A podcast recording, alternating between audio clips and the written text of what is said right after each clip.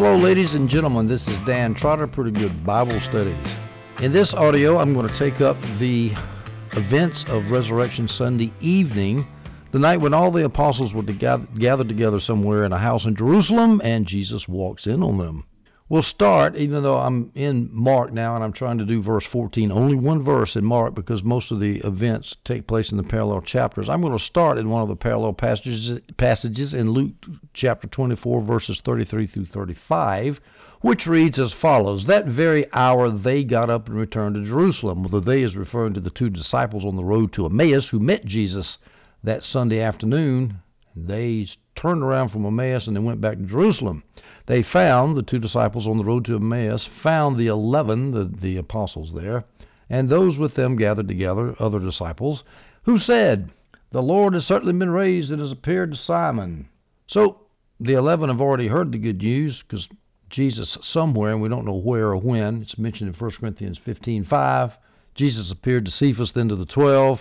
Somewhere he appeared to Simon, and he came back and he told the eleven. And so when the two disciples on the road to Emmaus got there, they had already heard from Simon that Jesus had risen from the dead.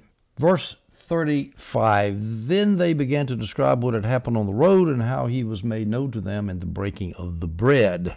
That refers to when Jesus broke bread with them, and the two disciples recognized that what he had done at the Last Supper.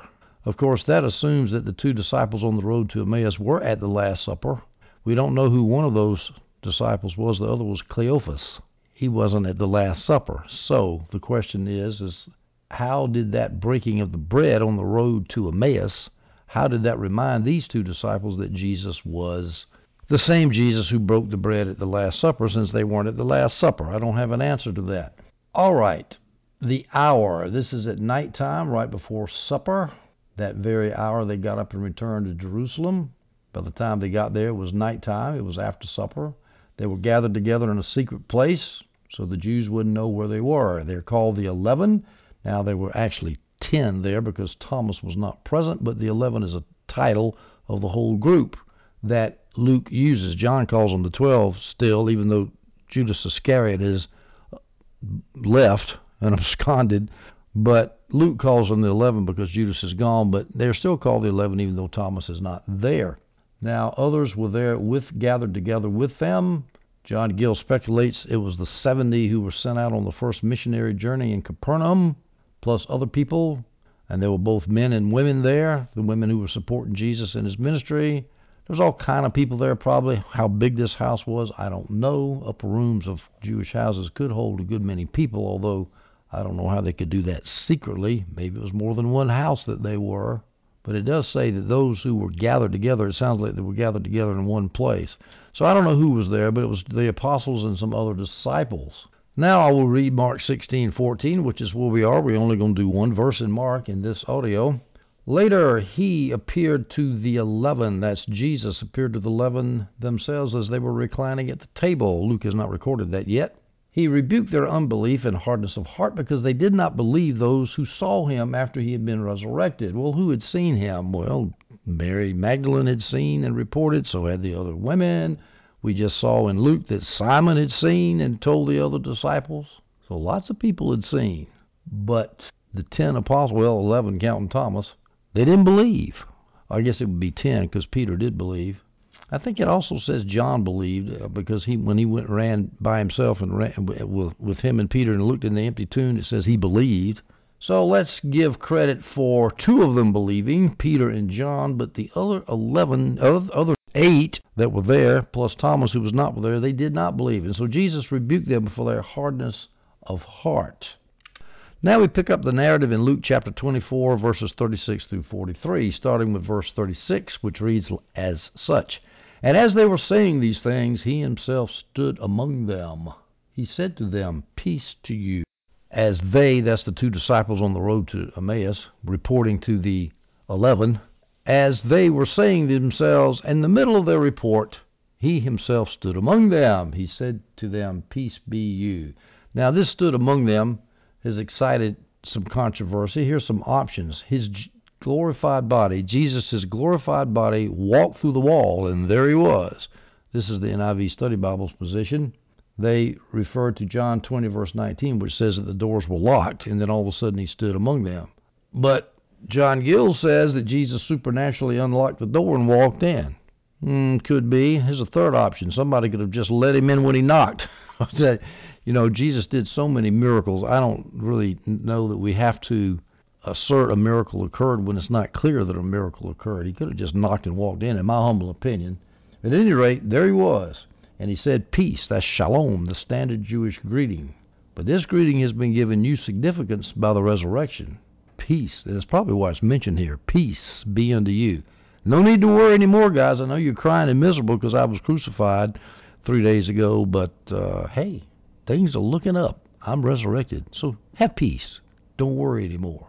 Verses 37 through 39 in Luke chapter 24 read as follows But they were startled and terrified and thought they were seeing a ghost. Back then in the ancient world, they were big on seeing ghosts. Remember when Jesus was walking on the water? They thought he was a ghost then. Remember when John wrote his first epistle? He was constantly fighting against docetism, the fact that Jesus was a, the idea, the false idea that Jesus was a ghost, and they, and John to combat that kept saying, "What our eyes have seen and our ha- hands have touched and handled." He's not a ghost; he's flesh. But anyway, they were terrified, thought they were seeing a ghost. Why are you troubled? He asked them, and why do doubts arise in your hearts? Look at my hands and my feet, that it is I myself. Touch me and see, because a ghost does not have flesh and bones, as you see I have. And the apostles looked, and, uh, and that's when they believed. Doesn't say that they actually took him up on the offer to touch him. I, I wouldn't be surprised if they did did that. They touched him and they convinced themselves he was not a ghost. Now, why did he say look at his hands and his feet? Because this indicated that his feet and his hands were nailed to the cross. Now, this is interesting because he has a glorified body, and yet his glorified body showed that his hands and feet were wounded. A glorified body is supposed to be perfect. I've always wondered about that. John Gill says that Jesus' body was the same numerical body that was nailed to the cross, and that, and I'm saying this, uh, this means that his glorified body was not a substitute for a discarded old body. That's what Gill means. In other words, it was still the same body. There was a unity of identity, Jamieson, Fausset, and Brown say, says, but a diversity of laws. In other words, this same body could walk through walls and do things that the non glorified body could not do. Now, that's all speculation. I don't know.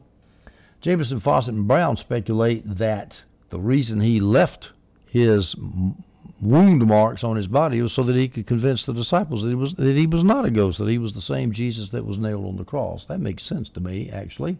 Chapter Luke 24 verses 40 through 43. Having said this, he showed them his hands and feet. But while they were still amazed and unbelieving because of their joy, which is a strange expression if you think about it, unbelieving because of their joy. He asked them, Do you have anything here to eat? So they gave him a piece of broiled fish, and he took it and ate it in their presence. That seems like sort of a picayune detail, but there's a reason for it. Why did he eat? Because he was hungry? No. He had just eaten, by the way, on back from the two, seeing the two disciples on the road to Emmaus. What he was doing was demonstrating that he had a physical body and was not a ghost as the NIV Study Bible, John Gill and Jamieson Fausset and Brown affirm, and I think they're exactly right.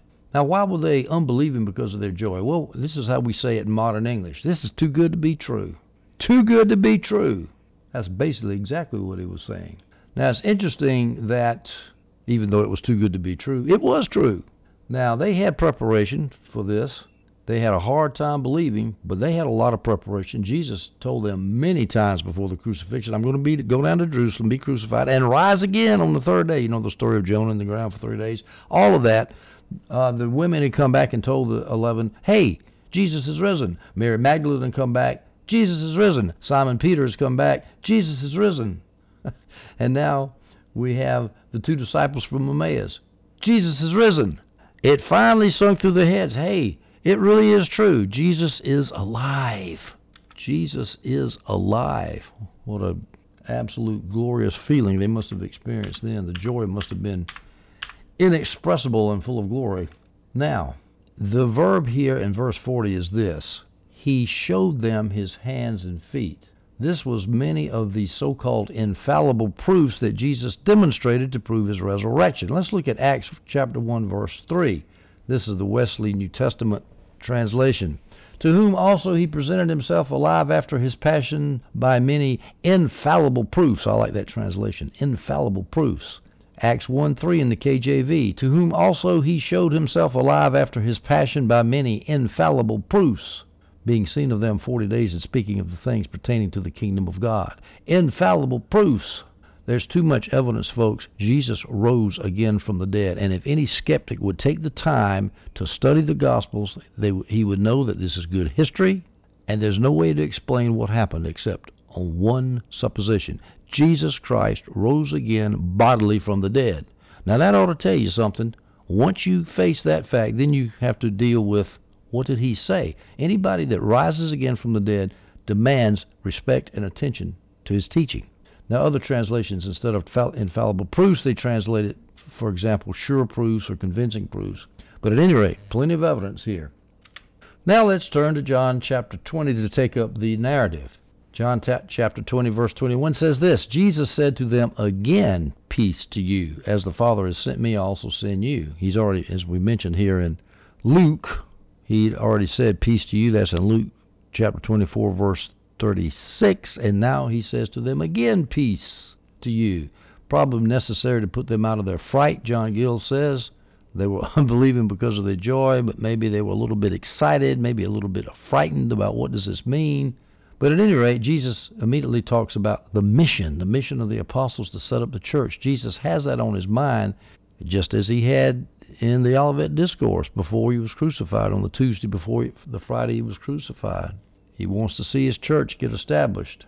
I send you, John 17, verse 18. John, Jesus says this to his Father in the high priestly prayer. This is right after the Lord's Supper. As you sent me into the world, I also have sent them into the world. So that's what Jesus says to the Father. And then Jesus says to the disciples, Just as the Father has sent me, I also send you. Same thing, same idea.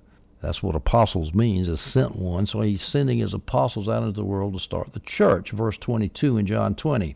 After saying this, he breathed on them and said, Receive the Holy Spirit. Now, this is a preview of Pentecost. 40 days later, let's see, is it 40 days? 50 days, excuse me. 50 days later, the Holy Spirit would fall on the apostles in Jerusalem and and the other disciples in the upper room. This is sort of a strange verse. I've always been kind of uh, bewildered by it. Why did he say receive the Holy Spirit? Here's some options. The NIV Study Bible says it was to give them power to make it through to Pentecost, which of course was going to be no easy task because of all the persecuting Jews around who were very upset about the events of the crucifixion and Jesus' ministry in Jerusalem. And so that this was a, a kind of like a pre-Pentecost blast of power, according to the NIV Study Bible. Another view is that this is when the disciples were, were regenerated. Now, I know a lot of charismatic and Pentecostals say that. I think that's a live option. I don't know if it can be proved. John Gill denies it. He says that they the disciples were already regenerated. Well, how does Gill know that? How do we know when they got were regenerated, when they received the Holy Spirit? I don't think anybody can know. It doesn't say in the scriptures. Here's another option. This is an allusion to the first creation of man. John Gill and Adam Clarke say God breathed the Spirit into Adam, if you recall, in the book of Genesis. And so Jesus is, is repeating that as an object lesson to say, hey, I am creating a new race of people, the new man. Adam was the old man. I created Adam by breathing into him, my spirit into him. He fell, he screwed up. So now I'm breathing my spirit into the new man, the church, people who believe in Christ. That's not a bad idea. That could be what he was doing. John 20, verse 23. John tells the disciples, the apostles and the other disciples. Jesus tells the apostles and other disciples, If you forgive the sins of any, they are forgiven them. If you retain the sins of any, they are retained. Oh, when you say this is Catholic, the priest can forgive sins and he can not forgive sins, so I got to go confession to get an absolution from the Catholic priest. Nonsense. That's not what it means. Here's a literal translation from the NIV Study Bible. Those whose sins you forgive have already been forgiven. Those whose sins you do not forgive have not been forgiven. In other words, the church, the apostles, are to recognize those who have been forgiven by receiving them into the church and not recognizing those whose sins have not been forgiven by excluding them from the church. Now, the apostles did have authority to bring people into the church and exclude people from the church, but they did not have authority to forgive sins. Only Jesus can do that. Now, is the NIV Study Bible right in their literal translation? Those whose sins you forgive have already been forgiven? Absolutely. I went and checked it out, actually. If we look in the Greek here, and if you excuse my terrible re- pronunciation of the Greek, antinon aphete tas hamartias apheontai. Uh, That's forgive, and it's a perfect tense. If you forgive the sins of any, they have been forgiven. Perfect tense in the Greek is one a one that describes action that starts in the past and ends in the present. You can either emphasize the past or the present when you translate the perfect tense. My Holman Christian Study Bible says if you forgive the sins of any, they are forgiven, and, and so they emphasize the results of what happened in the past. But the perfect tense means you could emphasize what happened in the past. So you could translate that as those whose sins you forgive have already been forgiven in the past. The NIV Study Bible is exactly right. And those sins you do not forgive, forgive have not been forgiven or have not been retained. Those sins that you do not retain have not been retained in the past. So it's sort of ambiguous as to when the action in the past was started. Was was the forgiveness done after the apostles forgave, or was it done in the past when Jesus forgave and the apostles then recognized that previous forgiveness by Jesus? Well, unless you want to believe that human beings can forgive sins, which I don't believe, then the forgiveness had already happened before the disciples forgave the sins. They had already been forgiven. So then the disciples said, okay, those sins have been forgiven by Jesus in the past, and now we forgive the sins, and now in the present they are forgiven. The NIV Study Bible says this God does not forgive people's sins because we do so. He does not withhold forgiveness because we do so. Those who proclaim the gospel, I'm saying this, not the NIV Study Bible, those who proclaim the gospel are in effect forgiving or not forgiving sins, depending on whether the hearers accept or reject Jesus Christ. Now, there's another way you can look at it. If you forgive the sins of any by preaching by preaching Jesus and having people accept Jesus, and then therefore Jesus forgives their sins, and so if you forgive is just shorthand for if you preach Jesus and people accept Jesus. You could look at it that way. I like to look at it just with the perfect tense. All right, that's a little theologically complicated verse. We'll go now to verse 24 and 25. But one of the twelve, Thomas, called twin, NIV and the KJV calls him Didymus, which is the Greek, twin is the English. But one of the twelve, Thomas, called twin, was not with them when Jesus came. This is again on the first Sunday night, resurrection day, that evening. Thomas, for some reason, was not there when Jesus and the disciples on the road to Emmaus show up. Verse 25 So the other disciples kept telling them, We, telling Thomas, we have seen the Lord. Why? Because he had just walked in there and he had left. But he, Thomas, said to them, the other disciples, If I don't, the other apostles, if I don't see the mark of the nails in his hands, put my finger into the mark of the nails, and put my hand into his side, I will never believe. Woo! Never believe? The NIV Study Bible says this about that statement. This is hard-headed skepticism, which can scarcely go further than this. Go further than this. That is, I identify with Thomas because I was a skeptic growing up, even though I believed, like Thomas. Thomas believed in Jesus, but he didn't believe in the resurrection. I had a lot of trouble believing the resurrection and all other kinds of miracles in the Bible, so I empathize with Thomas. Here's what Adam Clarke says about Thomas his attitude. First, it was utterly unreasonable. Ten of his brethren witnessed that they had seen Christ, but he rejected their testimony. They're all lying, Thomas? His unbelief became obstinate. He was determined not to believe on any evidence that it might please God to give him. He put the conditions down. I'm not going to believe unless I see such and such and such and such. You would think it's up to God to present evidence and let Him choose what evidence to present to you. But he said, I'm not going to believe unless I see certain evidence mark with the nails on his hands and the wound in his side. He would believe according to his own prejudices or not at all. Thirdly, Clarke continues, his unbelief became presumptuous and insolent. A view of the person of Christ will not suffice. He will not believe that is he unless he can put his finger into the holes made by the nails in the Lord's hands. So, I mean, you know, you're looking right at the man that you spent three years with, and you don't believe. Well, now, of course, you can say Jesus had changed his form like he did with the disciples on the road to Emmaus. But I don't think that's what it is. I think his unbelief is what shielded him from believing. He said, well, yeah, this man looks like Jesus, but I don't think he is. He's just his twin brother. He's just somebody else. It's not Jesus. Now, this is the same Thomas that at one time expressed courage and devotion. If you recall when Jesus, uh, Peter at the Lord's Supper said, I'll never deny you. And John, and John 11, verse 16, then Thomas, called the twin, said to his fellow disciples, Let's go so that we may die with him. And that was at the same time. Thomas has expressed the desire to die with Jesus, but now he doesn't believe in him. By the way, a little factual aside here. Why was Thomas called twin? Probably, possibly because he was a twin. His parents called him thus. That makes sense to me. Why was he not there when Jesus showed up? I just think it's a random reason. He might have needed to go to the bathroom. You know, who knows? He might have been out buying some food. Jamieson, Fausset, and Brown, on the other hand, say he was intentionally absent from sullen despondency. In other words, he was ticked off about what had happened, and so he was off crying in his beer, crying by himself. Maybe. Don't know. Let's move on now to John 20, verse 26. We go to the next week. We're finished with Sunday night, the first resurrection Sunday night. Now we go to the next Sunday night after eight days, which is the next Sunday night. His disciples were indoors again, hiding from the Jews, and Thomas was with them this time. Even though the doors were locked, same situation, Jesus came and stood among them.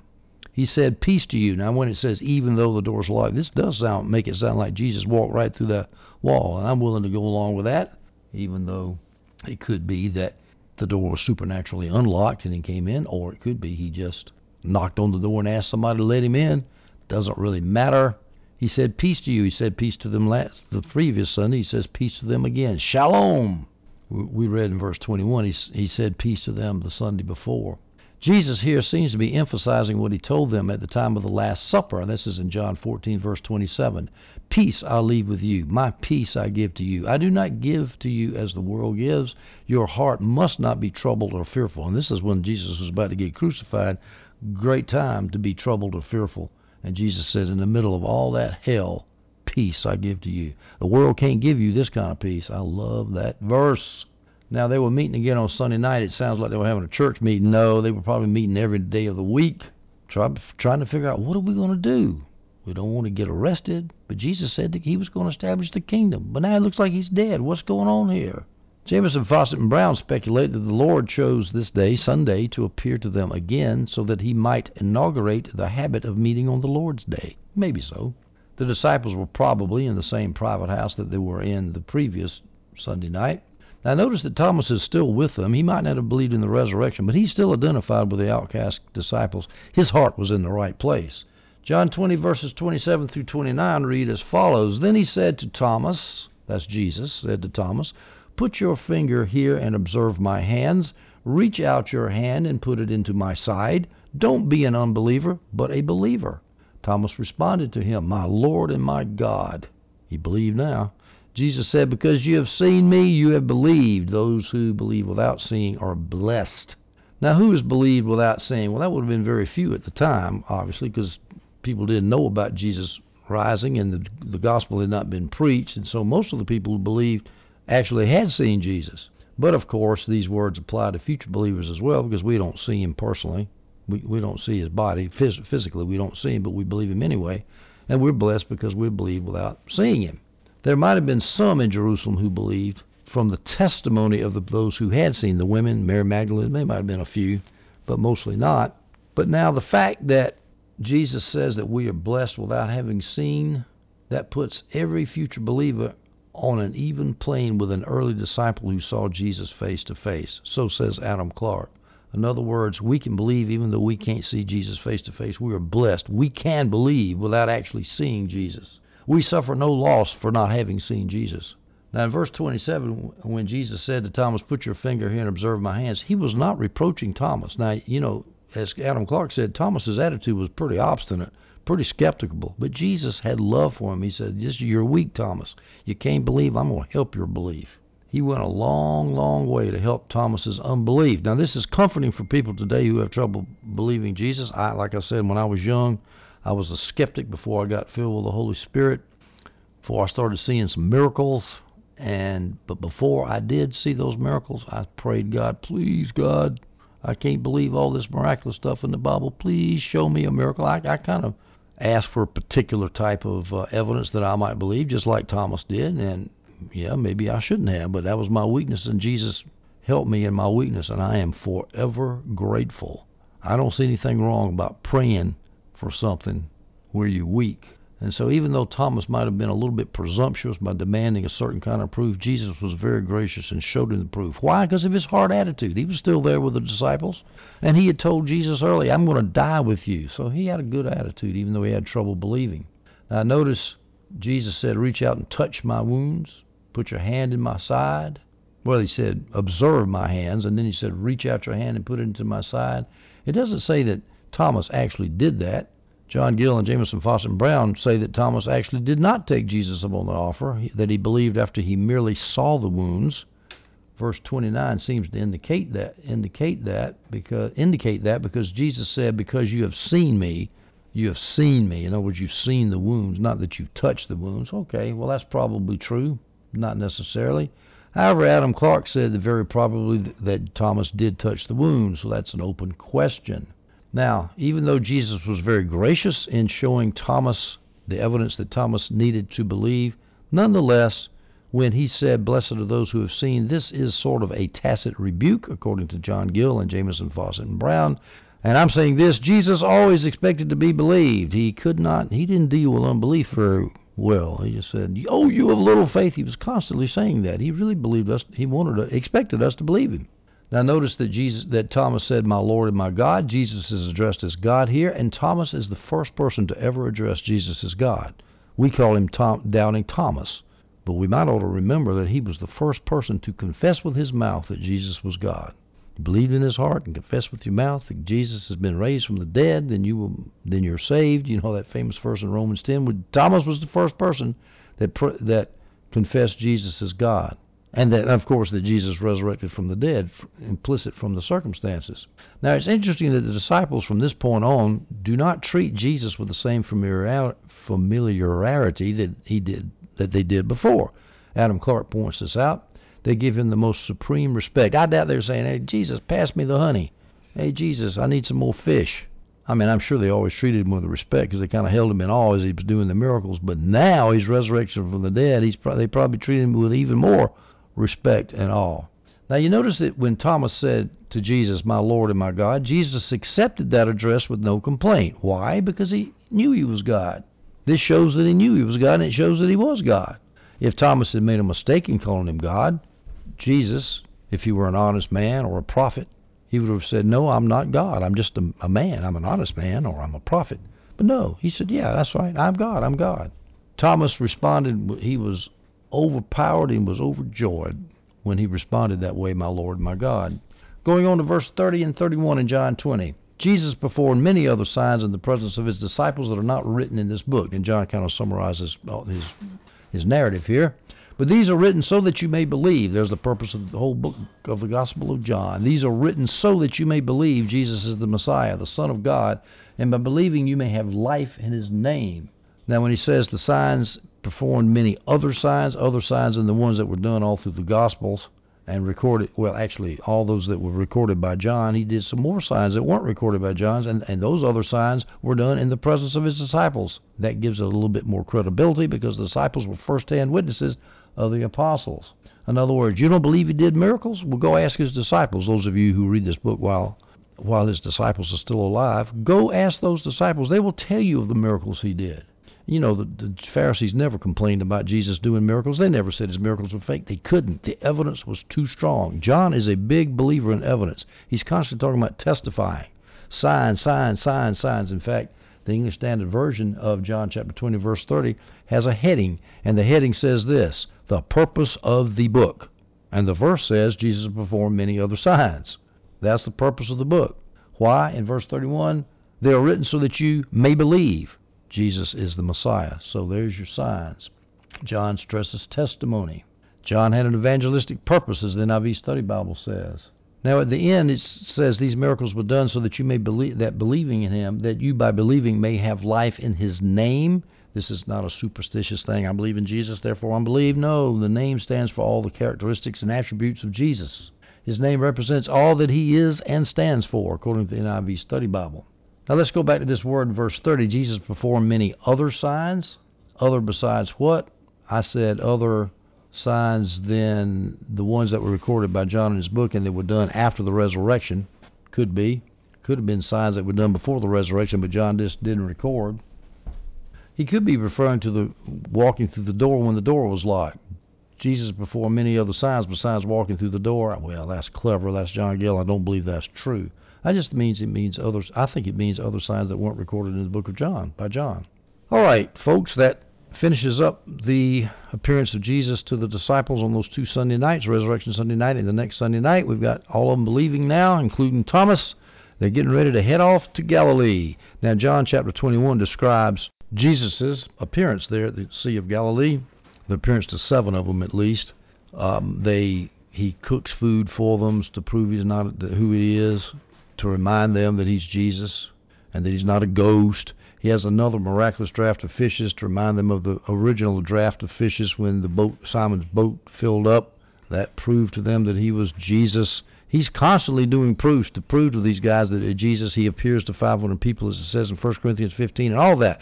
But we're not going to talk about the next audio because that's in John 21. He also uh, rehabilitated Peter. He told him three times, "Feed my sheep, feed my sheep. Do you love me, Peter? Do you love me, Peter?" All that's very interesting. When I get to John chapter 21, I will talk about that in detail. But in the next audio, we are briefly going to look at the end of Mark and talk about the appearance the end of Mark chapter 16, which is also the end of the Gospel of Mark, and we're going to talk about the appearance to Jesus of about 500 people on a mountain in Galilee and the Great Commission. Hope you enjoyed this audio. See you, see you in the next one.